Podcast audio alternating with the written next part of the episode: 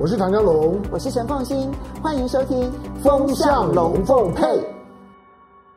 雅虎 TV 的观众，大家好，我是唐江龙。好，礼拜天的时间一大早，想睡觉就就睡觉，不想睡觉的话呢，就跟我聊聊天。来，在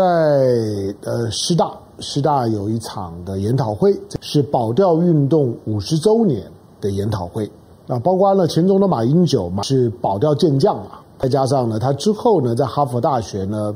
在研究国际公法的时候呢，他的博士论文呢，他的博士论文我我看过的，就就是谈的钓鱼台东海的化解问问题。那因为他写博士论文的那个时间呢，是一九八二年呢，就是说联合国海洋法海洋法公约呢生效之后的那个时间，有关海洋法的议题很热啊。未来最最热的会是太空法，因为已经到了太空时代啊。不过海洋法过去的三十多年、四十年的时间里面呢，是解决很多呢国际冲突的非常重要的国际法的法典，也是呢联合国体系出现了之后呢第一部成熟的国际法的法典。你你如果把地图摊开来看，那你就知道呢，东亚呢是一个地形破碎地带。你看第一岛链就是一些破破碎碎的岛屿。当然，从人的角度来讲，这些岛屿呢，再怎么破碎，每每个岛都很大。可是，如果你从地球的角度来讲呢，那那些呢，就只是，就只是好像呢，把一块饼干呢摔在地上了之后呢，裂了很多的这些这些碎碎屑屑呢，好像呢就摊在地上。因为它在火火环带的火环带上面，地震呢又很多，它又是呢太平洋板块、欧亚板块、菲菲律宾板块的集合的地方，所以在这个地方呢，本来就就会有很多很破碎的地形，所以它考验了海洋法的划界呢。呃，东亚呢是一个非常好的讨论的地方。呃，所有的海洋法呢，都是西方在西方国家呢，在十五世纪、十六世纪大航海之后，海洋法是一个海海权概念。换句话说，对于亚洲的这些陆权国家来讲，传统上面对海洋是没有什么概念。只要只要在海上我看不到的地方呢，就不归我管，我也不想管。这个是呢陆权国家的典型的思维。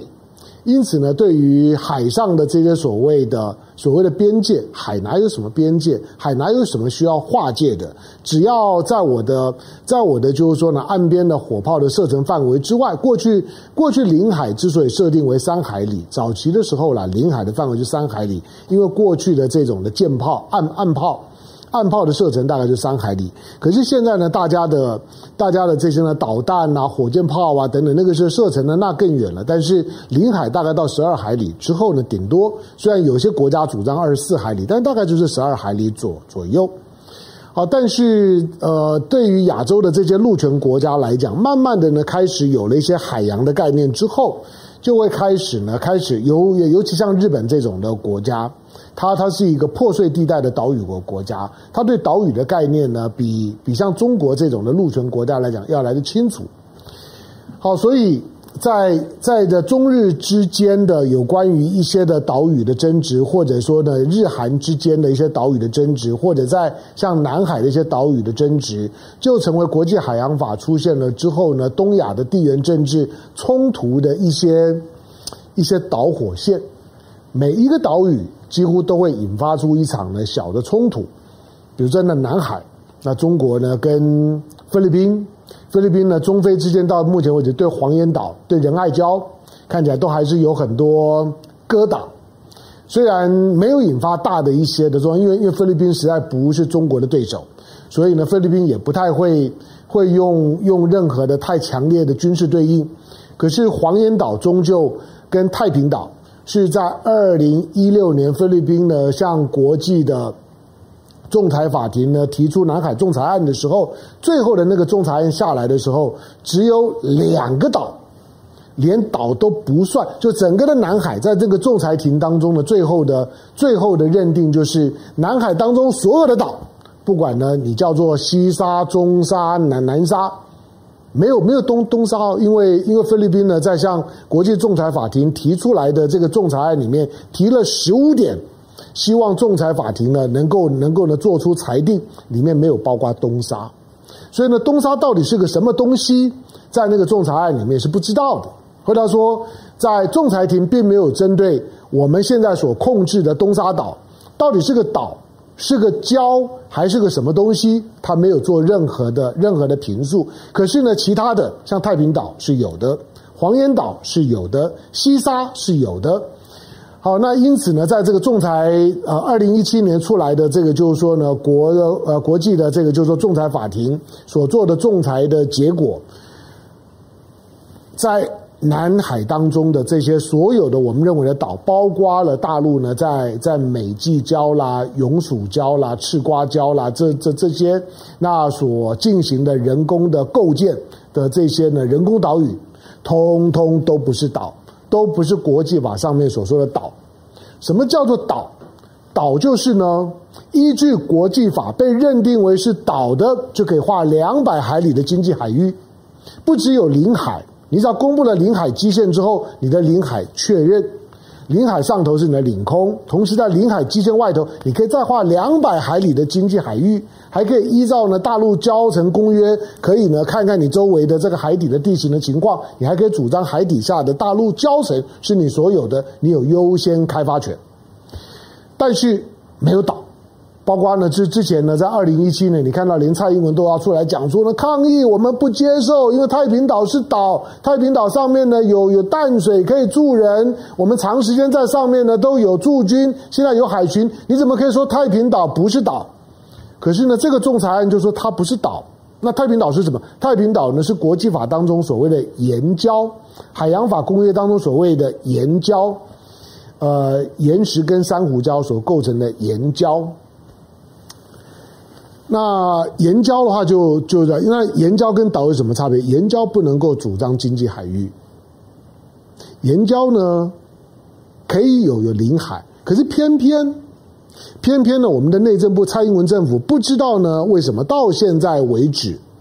人家二零一七年都的都仲裁都出来了，到现在为止，我们都还没有公告我们在太平岛的领海基线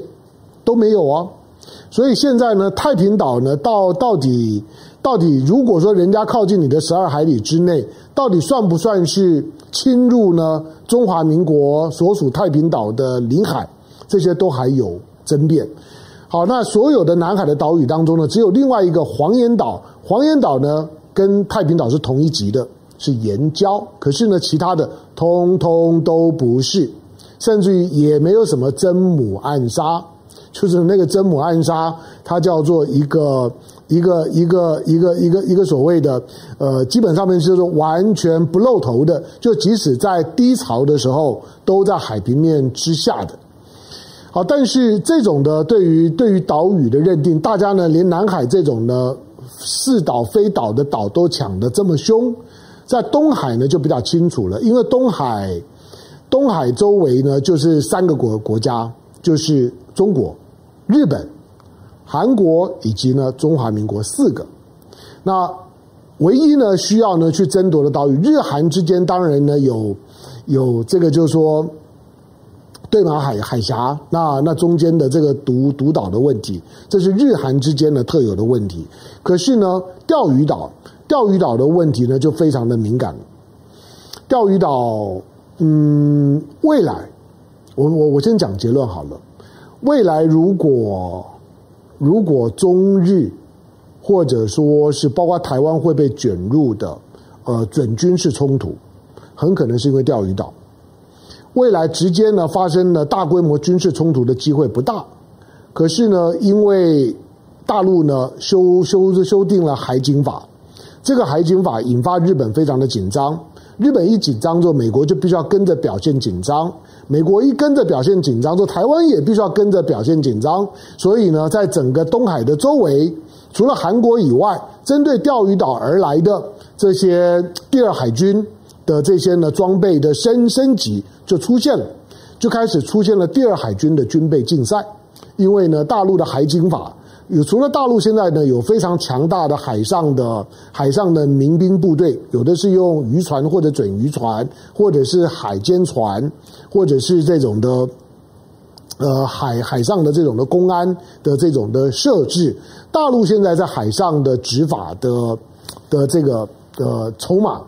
它的手段呢越来越多样。因此，当他的海警法修改，而且可以使用武力的情况之下，日本当然就就紧张了。因为从二零一一年日本片面把钓鱼岛国有化之后，它导致了两个直接的影响。第一个就是中日之间的关系非常紧张，中日之间的关系到现在为止都没有办法恢复。没有办法恢复的原因，是因为呢钓鱼岛的片面国有化呢，引发了另外一个问题，就是日本的国内的右翼势力的大抬头。日本呢，现在呢，基本上面是完全被右翼掌控的。或者你严格讲，你看起来美国好像呢，因为呢，因为川普，川普上来了之后，好像呢，美国呢，美国的这个就极右派的势力，这种所谓的白右，白右的力量呢，现在呢，掌控了美国。可是呢，其其实早在美国呢，白右出现之前，日本呢，就已经出现了非常明显的日右。那这个日右呢，掌控了日本，使得呢东海的问题，使得亚洲政治的问题呢变得更难解。日本终究是呢亚洲呢非常重要的国家，可是呢日本在亚洲整合的过程当中，日本呢一直呢处在边缘，一直在状况外，很类似英国之于欧陆。日本现在之于呢亚洲大陆，就像是英国之于欧陆一样，就是呢保持着一种呢若即若离。又不太愿意死心塌地承认自己是一个亚洲国家，但是实际上面来讲呢，又一直跟着在地缘上面来讲呢，又跟亚洲呢没有办法呢脱离。所以日本呢，从从从“一带一路”出现之后，从亚投行出现了之后，日本就一直到现在为止没有接受“一带一路”，没有接受亚投行，甚至于呢，在整个亚洲整合的过程当中，日本唯一呢愿意跳进来的就是 RCEP。日本也率先批准了 RCEP，可是呢，对中日关系来讲没有根本的改变，因为到目前为止，习近平就是还没有到日本去访问呢、当习近平还没有到日本去访问的时候，日本右翼不断的在卡着习近平访日这件事情的时候，就是告诉你中日的关系还没有回到正常的状态。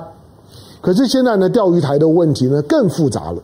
刚讲的第二海军，因为呢大因为大陆的大陆的就海警法的修法让日本紧张，日本呢必须要提升它的海上保安厅的，就是说在钓鱼岛的东海应对。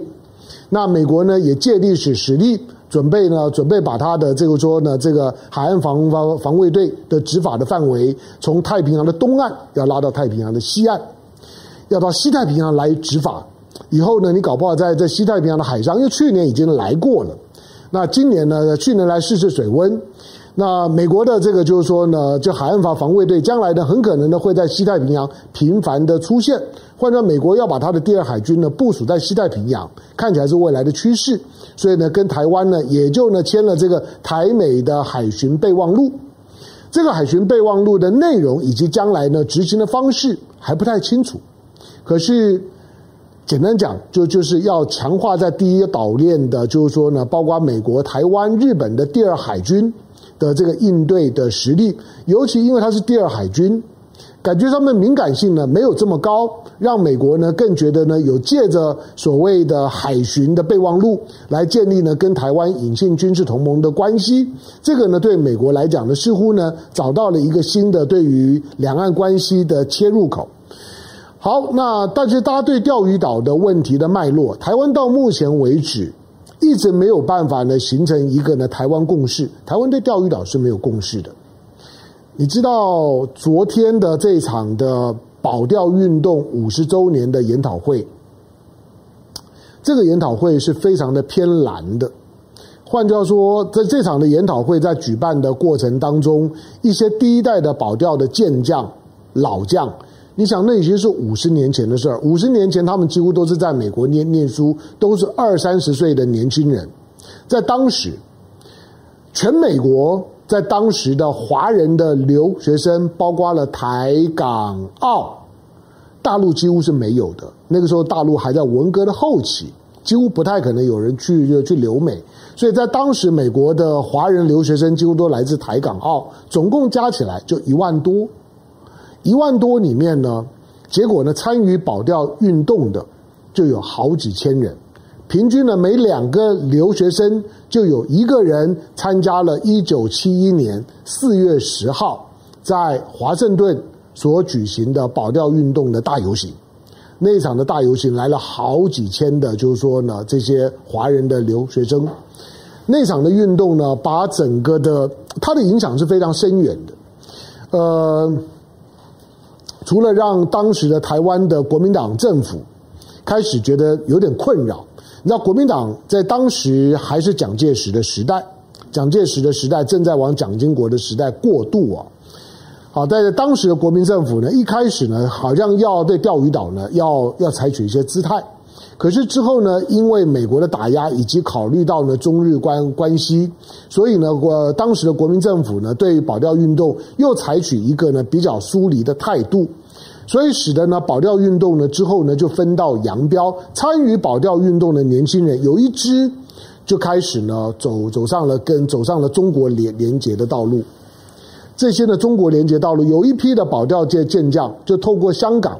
进到大陆，你要知道，他们都不是大陆的留学生，他们都是呢台港澳的留学生，包括有一些呢台湾背景的留学生，就透过香港进到了大陆，甚至跟周恩来见了面，那也为呢也为大陆呢跟保保钓呢呢挂上了钩。好，那虽然一九一九七一年的保钓运运动之后，一九七二年日本就和中华民国断断交了。这件事情跟钓鱼台有没有关系？有关系啊！因为日本意识到了，因为一九一九七一年除了是保钓运动的一年，同时呢，一九七一年也是中华民国退出联合国的一年，也是中华人民共和国在联合国取代中华民国席位的一年，都在同一年发生。你就知道呢，美国呢当时把钓鱼岛的行政管辖权交还给日本，它就是在应对。应对中华人民共和国即将取代中华民国进到呢联合国体系的五个常任理事国之一，未来呢会有会能够呢长时间呢行使所谓的否决权。因此，一旦等到中国进来了之后，钓鱼岛的问题会更难处理。所以呢，趁着中国还没有进来的时候，就把钓鱼岛的就行政管辖权就交给了日本。这是美国在当时的盘算。而第二年。日本也就和中华民国断交了，这些呢都是同一挂的事情，它中间都有逻辑上面的关联度。所以，如果你不了解日本就为什么会抛弃抛弃中华民国，大概在当时跟一九一九七一年台湾呃中华民国退出联合国有关，也跟呢钓鱼岛呢钓鱼台呢是有关的。好，那之后保钓运动呢，慢慢的呢就就开始就开始成为一个全球性的运动，但是因为大陆没有参与，台湾不支持，香港势力很单薄，保钓运动就一直成为一种的非常民间的爱国主义的运动，这是保钓运动最特别的地方。到现在，虽然台湾的官方，即使民进党政府嘴巴上面也还是要说，钓鱼台是属于台湾的。钓鱼台呢是属于台湾宜兰县头城镇所管辖，在邮递区号上面，你把我们的白色的平信信封把它反过来看，背后印满了邮递区号，邮递区号当中最后面的一个就是钓鱼台。台湾也发行钓鱼台的邮邮票，在国民政府的在在国民党的执政的时代，可是就是这个样子而已。这今年的保钓五十周年。那保保钓钓教育的教育的这样的一个一个一个团体，在办这场的研讨会的时候，也想问问看民进党这政府要不要 sponsor 一下，要不要参与？石沉大海，毫无回音，根本连话都不敢讲，也没有感觉。某些方面来讲，这场的研讨会对我来来说，对我关心的就是钓鱼台的动向的，呃，尤其呢，一九七一年的这些呢保钓运动，当时呢成为。成为呃华人世界的年轻人开始形成一个共同的民族倾向，开始成为共同的一个一个就是说呢民族运动，一个就是说呢民族运动的投射的焦点。因为要讲爱国很模糊，你到底是爱中华人民共和国还是爱爱中华民国，讲不清楚。但是呢，钓鱼岛呢，它所挑起来的是，不管你爱的是哪一个国国家，你都可以呢爱这个民族。因此呢，钓鱼台是钓鱼岛，钓鱼台是属于中国的这个论述在，在当时的年轻人共同接受，它形成了一个共同的情感的连结。所以钓鱼台非虽然非常小，在地质上面来讲，它完全属于台湾。可是台湾当代的年轻人对钓鱼台也发展不出任何的感情。即即使再三的告诉你，所有的国际海洋法的划界的最核心的，如果在很多的标准上上面，大家各说各话，那最简单的方式呢，就是做地质上面的认定。在地质上面的认定，所有的岛屿，简单讲，看这个岛屿的地质跟哪一个国家的主张比较接近，那它就应该是属于那个国家的。钓鱼台就是台湾北部的太平山。呃，这是大屯山跟七星山的山脉延伸到海里之后，我常讲，就如果你把东海的水抽干了之后，你就会发现钓鱼台的这几个什么黄尾屿啊、赤尾屿啊等等等这这几个小岛，它其实不过是台湾的北北部。因为我平常我把窗户打开了之后，我就可以看得到七星山、大屯山往往台湾的这个东北方的海里面延伸了之后，其实它是同一个山脉。是同一个山头，它当然是属于台湾的。日本的主张呢是很薄弱的，大陆的主张是很迂回的。大陆的主张是说，因为台湾没有办法保卫钓鱼台了，所以现在呢由大陆出面，因为呢台湾呢是中中国的一部分，所以钓鱼台是属于台湾的，钓鱼台也是中国的一部分。大陆的保钓是非常绕的，可是他现在是唯一有能力对钓鱼台展现出实际上面的行政跟军事作为的。我讲的重点是，是说台湾难道一点办法都没有吗？台湾连话都讲不出来吗？我们的我们的驻日代表面对到钓鱼保钓运动五十周年的时候，什么话都不敢说吗？那日本呢？现在呢，就是躲在美国后面，台湾呢也也跟着呢躲躲在美国的后面，所以对钓鱼台的问题就变得很尴尬。台湾说是我的，可是呢不敢不敢采取行动。日本呢说这个呢是我的，可是呢基础很薄弱。大陆说呢钓鱼台是我的，可是呢立论呢很迂回。换句话说，今天呢从大陆的视角来来讲，在他没有呢没有解决台湾问题以前的时候，他就知道他没有办法根本去解决钓鱼台的问题。所以现在的对日本来讲，保钓五十周年，他最担心的是，如果台湾真的呢真的被中华人民共和国吃了，两岸如果真的统一了。统一的那一天，可能就是日本失去钓鱼台的那一天。对日本来来讲，这个呢，在他的在他的就是说民族情绪上面来讲，他是很难接受，因为日本的右翼在钓鱼台上面花了太多的精神，做了太多的文章，洗了太多脑。因此，未来所有的两岸之间的问问题，跟钓鱼台呢，都有一种呢暧昧的牵扯。让日本呢必须要呢去关注两岸之间的未来的政治动向。保钓运动五十周年的今天，昨天的这场的研讨会，我我说了，它非常蓝，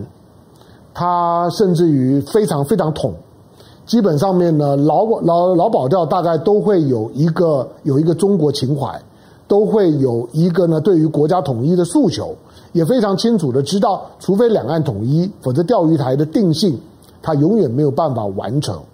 可是台湾方面到底该如何去看待钓？既然宣称钓鱼岛是我们的，既然我们都有都有公布邮递区号，既然我们都发行了邮票，既然我们都还每年我们内政部公告台湾的土地的公告限值，也都会有钓鱼岛的上面的土地的公告限值。我们做了做了这么多很形式的这种的钓鱼台主权的宣告。但是连渔权都没有办法确保，我不是在在挑拨，我只是说保钓的世代老了，连我连我这种的保钓的一点五代、保钓的第二代也都已经老了。但是年轻的世代呢？你们呢？除了呢连故事都讲不清楚以外，你们到底对于应该是属于台湾的钓鱼台、钓鱼岛到底是什么态度？这个呢是我比较关关心的。我很诚实的说。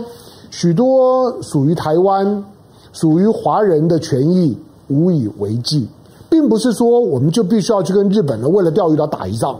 可是以现在的情况来看，尤其当日本跟台湾越靠向美国的时候，钓鱼岛就会越紧张，大陆就会在钓鱼岛上面来讲呢施加更大的压力。警告，警告日本，就是 OK，你尽量靠，没有关系。钓鱼岛呢，我就会上面表现出我的意志。所以，当今天美国的力量越弱，他要越抓着日本；日本越没有安全感，越靠向美国，越依赖安保体系。然后呢，台湾呢也跟着呢靠过去的时候，钓鱼岛、东海就会更紧张。现在的紧张不是只有在台湾周边海域而已，包括了钓鱼岛。我认为在台湾的周边海域直接发生军事冲突的可能性还不太大，可是，在钓鱼岛发生了海巡的冲突。甚至海巡的武装的冲突的可能性，我认为正在快速的升温。台湾必须要针对这件事情呢做好应对，不要每天呢只是针对呢东沙南南沙，好像呢随随时准备在呢东沙南沙开战一样，因为那都是呢海巡驻防的地方。海巡真正该有态度的是，如果钓鱼岛发生了冲突的时候，我们的海巡要怎么做，这才是重点。但是更重要的是。台湾曾曾经，台湾的留学生曾经发动了一九七一年的全球的保钓运动，那个是台湾的年轻人能够呢为中国所所做的最后一件真正重要的事情。时隔五十年之后，在当时的台湾的爱国青年、爱中国的青年也都已经老了，新的青年在哪里？钓鱼岛的教育呢，虽然也一直都在做。但是始终没有形成气候，这到底是中国的悲哀，还是台湾的悲哀？这种的漠视，真的能够让台湾在面对钓鱼台的时候心安吗？这是今天四月十一号，台湾的年轻人应该去想一想的。你可能永远不会注意到保钓运动五十周年到底代表什么意义。感谢收看今天的雅虎 TV，周末快乐，拜拜。